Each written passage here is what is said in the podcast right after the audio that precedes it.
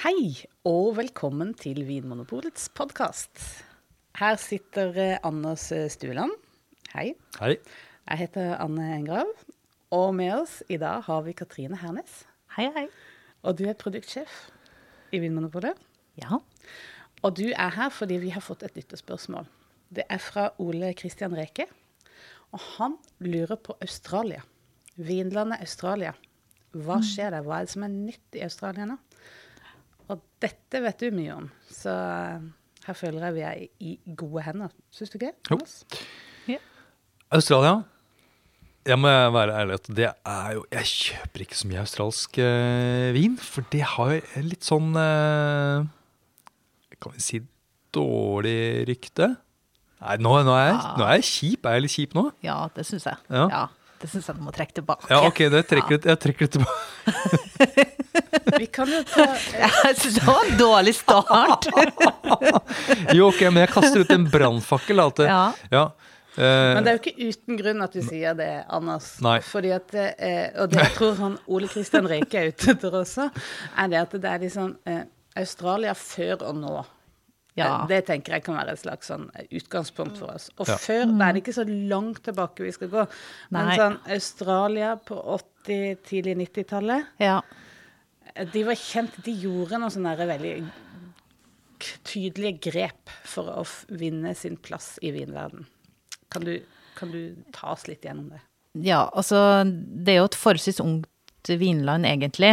Eh, og på slutten av 70-tallet og så 80-tallet og 90-tallet så så eh, fokuserte man veldig på, eh, på store volumer og, eh, og varme, fruktdrevne viner som, som var lett å like, og kvaliteten var ok. Selv- og, og dermed så raste også salget i været, da. Og så var det billig. ja, det var billig. Og det var sunshine in a bottle, og det var ja. Sol og hygge. Ja. Og så gjorde de også noen sånn smarte litt sånn markedsføringsmessige grep. At de gjorde etikettene enkle å forstå. Ja. De hadde bare et druenavn på, og kanskje et bilde som var lett å huske. Og, Og kenguru på etiketten. Ja, Ja. ikke sant? Sånne ting som vi kanskje ikke forbinder med kvalitet. Nei, altså Jeg har ingenting mot pungdyr. Det er, altså, altså, det er jo ikke det som er problemet mitt, men det er litt det altså, det sier at det er viner som er ja, De er på en måte de er fruktige, men de, Ja. har, eh, de har ikke så mye mer enn det. Det er på en måte en sånn umiddelbar glede. Ja. En såpebob, såpebobleglede. Ja. Eh, Som home and away. ja, Så sprekker den boblen, og så er det på en måte er det ikke så mye Ja, mer. det er liksom en sånn veldig sånn lett forelskelse. Å, det her var saftig og Mm. og deilig, og så bare Ja, men jeg ble veldig fort lei av det òg. Ja. Så en sånn liten sånn ungdomsforelskelse, på en måte. Ja, og det kan Ja. være fint, det. Og så jeg, jeg tenker at, eh, og det de gjorde, at de kunne jo da tilby eh, teknisk sett godt lagede viner til en veldig lav pris. For de Ja. hadde stordriftsfordeler. De kunne hente druer fra kjempesvære områder. Hadde Ja. store eh, vinkjellere hvor de kunne håndtere masse druer. Ja.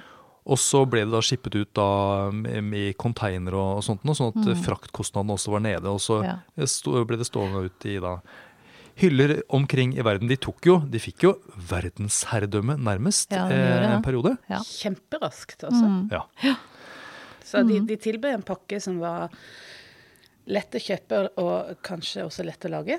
Ja. Flinke folk da som fikk til det. Ja, ja. Og de hadde jo masse penger til å eh, spytte inn i industrien, i teknologi osv. og så videre, sant. Så det, ja, det skjedde store ting der. Og hva var sånn eh, vinifikasjon, så hvordan, hva var måten de lagde vin på? De, det var druer fra et varmt klima som ble raskt modne og fikk mye druer. Mm, og så var store, flate vinmarker, sant? så innhøstinga var kjempeenkel, altså mekanisk innhøsting, som, eh, som ikke krevde eh, store ressurser, sant. Og eh, st ekstremt store tanker, og Ja. ja, i hele tatt. Det, Ja, og så har de hatt et, et universitet også i Australia som har vært veldig langt framme på det med produksjonsteknikk. Har det ikke det? Sånn at de, de har jo vært pådrivere for å uh, få egentlig en, en bedre kvalitet i vinverden, kan vi vel si. mm, Eh, ja, veldig teknisk, teknisk, ja. eh, riktig laga vin. Mm. Ståltanker, eh, Ja. tilsatt gjær. Alt er liksom under kontroll, og du, Ja. du vet hva og du får. veldig fokus på, på renslighet og ja, at det skal være sterilt osv. Ja. Mm. Ja. Eh, Så det var en, eh, en eh, suksessoppskrift. Ja. Men det er jo ikke noe som appellerer til på en måte, vinnerder som meg. Eh, og som, eh, folk, med, folk med skjegg og rutete skjorter som på en måte vil ha kortreist, eller på en måte ting som er eh, knyttet til et sted, eller på en måte vil ha en historie om eh, en mann eller en dame som på en måte har gått rundt og tafset på vinplantene sine og, og liksom laget Ja, det var det motsatte av det, på en måte. Ja, på, en, Ja. på en måte. Mm. Ja, og det er jo ikke bare du som på en måte er opptatt av det lenger. Altså, det skjedde jo noen ting på slutten av 90-tallet, begynnelsen av 2000-tallet, at uh, forbrukermarkedet endra seg generelt. At man uh, ønska historier og fokus på det autentiske, opprinnelse, voksested. Man ville gjerne på en måte se for seg hvor den her uh, druen er dyrka, og at det gjerne kanskje var noen hester i vinmarken. Altså, det skulle jo på en måte, Man ville ha en større pakke, da enn bare akkurat den der umiddelbare gleden ved en saftig og fruktig vin. Så plutselig så, så, så dalte jo australsk vineksport ganske masse, og de er veldig avhengige av det, fordi de produserer enorme mengder med vin, men de konsumerer bare 40% av det som produseres sjøl. Så eksportmarkedet er veldig viktig i australsk vinindustri, så da når de oppdaga det her, så måtte de jo endre seg kjapt. Og det har de jo greit. Ja. Og hva, hvordan, hva skjedde da, når plutselig den proppen gikk ut og pendelen svingte den andre veien? Det, hvordan merka man det først? Eh, nei, man merka det jo på at det var mye større på fokus på mindre produsenter. eh, og at man uh, kikka, tilba- eller kikka til Europa, og da særlig Frankrike, og hvordan man eh, produserte eh, kvalitetsvin der. Eh, Så første gangen jeg dro til Australia var vel i 2006, og da var det på en måte eh, starten på det her med, med det nye Australia og så. Og da, da snakka de fleste av de produsentene vi besøkte veldig varmt om, eh, om Frankrike, og da spesielt Burgund, da. Eh, Så da skjedde et eller annet. Da skjedde det noe. Og, da, og siden da så har du bare blitt mer og mer eh, fokus på en sånn kvalitetsheving og, og høyere pris, egentlig også. Og eh, ikke så mye merkevarer, men mer sånn produsenter som vi er vant til fra Europa. Ja. Mer, Vingårder mer. Ja. ja. Og Stedsopprinnelse. Ja, at, ja, at hvor, eh, hvor eh, vin kommer fra har blitt viktigere, da. Så en endring av hva som står på etikett og så videre også. Men har de, har de plantet nye vinmarker, eller har de eh, funnet eh, gamle vinmarker, eller kjøpt vinmarker? På en måte, hvordan etablerer disse nye, små produsentene seg? Det er jo begge deler, egentlig. Eh, Det er jo mye, altså, mye nyplanting også, men det er også det å ta bedre vare på det man allerede har, da. Eh, Og, og eh, øke plantetetthet og så videre. Så ja, nei, det er begge deler. Ja. Og hva slags druetyper er det som er liksom, kult for de, de nye australske vinprodusentene? Det er både det klassiske fra Burgund, altså det er pinot noir og chardonnay. Eh, Særlig i de kjølige klimaregionene. Mens i de mer varmere regionene så er det nyplanting av eh, typisk middelhavsdruer. Eh, Nebbiolo, Tempranillo, Montepulciano, Fiano, Toriga National osv. Ja. Albarinho er også vært borte, ja. Albarinho også. Ja. Uh, og så Asyrtico. Altså det Ja, for, for de har ingen, sånn, de har jo ingen vinlover som Nei. eh, begrenser hva slags druetyper de kan bruke, litt sånn som i, i, i USA. Og det er jo litt deilig, for da kan de jo faktisk eksperimentere, og de kan uh, velge druer som de har lyst til å jobbe med. Og så er det jo morsomt da når det faktisk fungerer. Uh, fordi de nebbiolaene du kan finne i, i Australia, en del av dem er jo av veldig høy kvalitet, Hmm. eksempel. Så det Jeg er helt okay. enig. Jeg har også vært borti noe Syra også, Ja. eh, som virkelig eh, Det er nesten så jeg tror at jeg var i Nord-Rån. Mm. Det er virkelig sånn saftig, kjølig og med sånn markant sånn pepper morsomt, og røyk. Ja. akkurat det med Syrah, for da markerer man gjerne denne nye stilen ved å kalle det Syrah, Ja. i motsetning til Shiraz. Ja man, ja, man vil distansere seg fra den gamle oppfattelsen av, uh, av den disse svære alkoholiske. OK, så da fra å eh, ha dyrka da mm, Cabernet Sauvignon og Shiraz hovedsakelig, eh, i tillegg til eh, på og den eh, gamle stilen var mer litt sånn Ja, veldig overreika chardonnay og uh, veldig uh, skrin sauvignon blad. Ja. Ja. Så, går, så får vi nå et mye større mangfold. Eh, og så, så nevnte du også det at områdene de velger å dyrke vinen i, er ofte de med kjøligere, ja. Høyere liggende. Ja, eller ja, som ligger litt i åssidene videre. Det var jo ikke det man var interessert i tidligere, for da skulle man jo på en måte ha mekanisk innhøsting og så videre, og hadde planta øh, øh, druene på store, åpne flater. Uh, nå ser man mer i høyden og i skråninga og ja, oss igjen.